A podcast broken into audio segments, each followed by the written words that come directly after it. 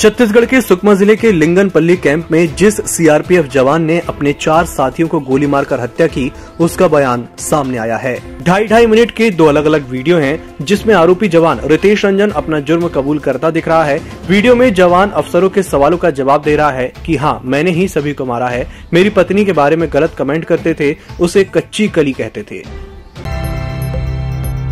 केंद्र सरकार ने सांसद निधि को फिर से बहाल कर दिया है। बुधवार को केंद्रीय कैबिनेट की हुई बैठक में ये फैसला लिया गया। ये निधि वित्तीय वर्ष 2021-22 के लिए बचे हुए हिस्से के लिए बहाल की गई है और 2025-26 तक जारी रहेगी। केंद्रीय मंत्री अनुराग ठाकुर ने कहा कि 2021-22 के एमपी लाइट फंड के लिए प्रत्येक सांसद को दो दो करोड़ रुपए की किश्त आवंटित की जाएगी। इसके बाद हर साल ढाई ढाई करोड़ रुपए की दो किस्तें जारी की जाएँगी।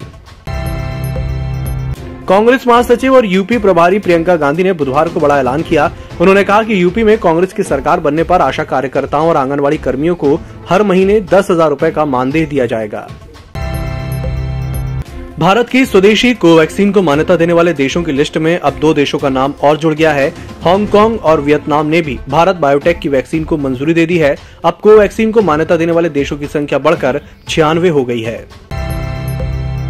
नई दिल्ली में बुधवार सुबह राष्ट्रपति रामनाथ कोविंद ने Nepali army chief general Prabhuram Sharma को ये रैंक प्रदान की। जनरल शर्मा मंगलवार को भारत यात्रा पर पहुँचे। उन्हें Indian army chief M M Naravane ने भारत आने का न्यौता दिया था। राजस्थान में बुधवार को भीषण हादसे में पाँच लोगों की जलकर मौत होने की बात सामने आ रही है। घटना बाड़मेर, जोधपुर नेशनल हाईवे की है। यहाँ पचपर्दा थाने क्षेत्र के भांडियावास गाँव के पास बस और ट्राली की टक्कर हो गई। टक्कर इतनी जोरदार थी कि बस ने तुरंत आग पकड़ ली।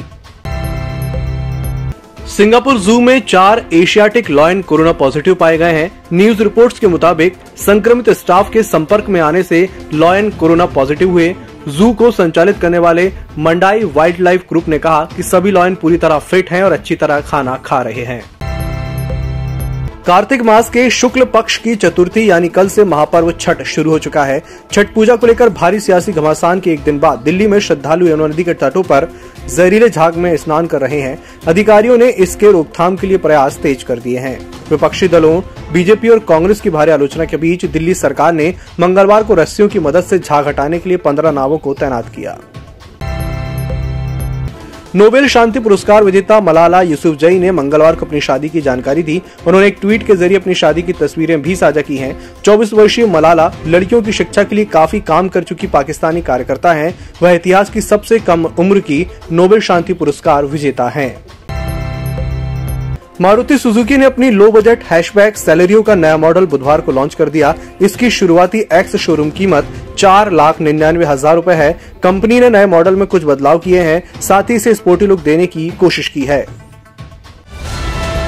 ईएमएस टीवी के यूट्यूब चैनल को सब्सक्राइब करें और बेल आइकन दबाएँ, साथ ही ईएमएस न्यूज़ ऐप डाउनलोड करें।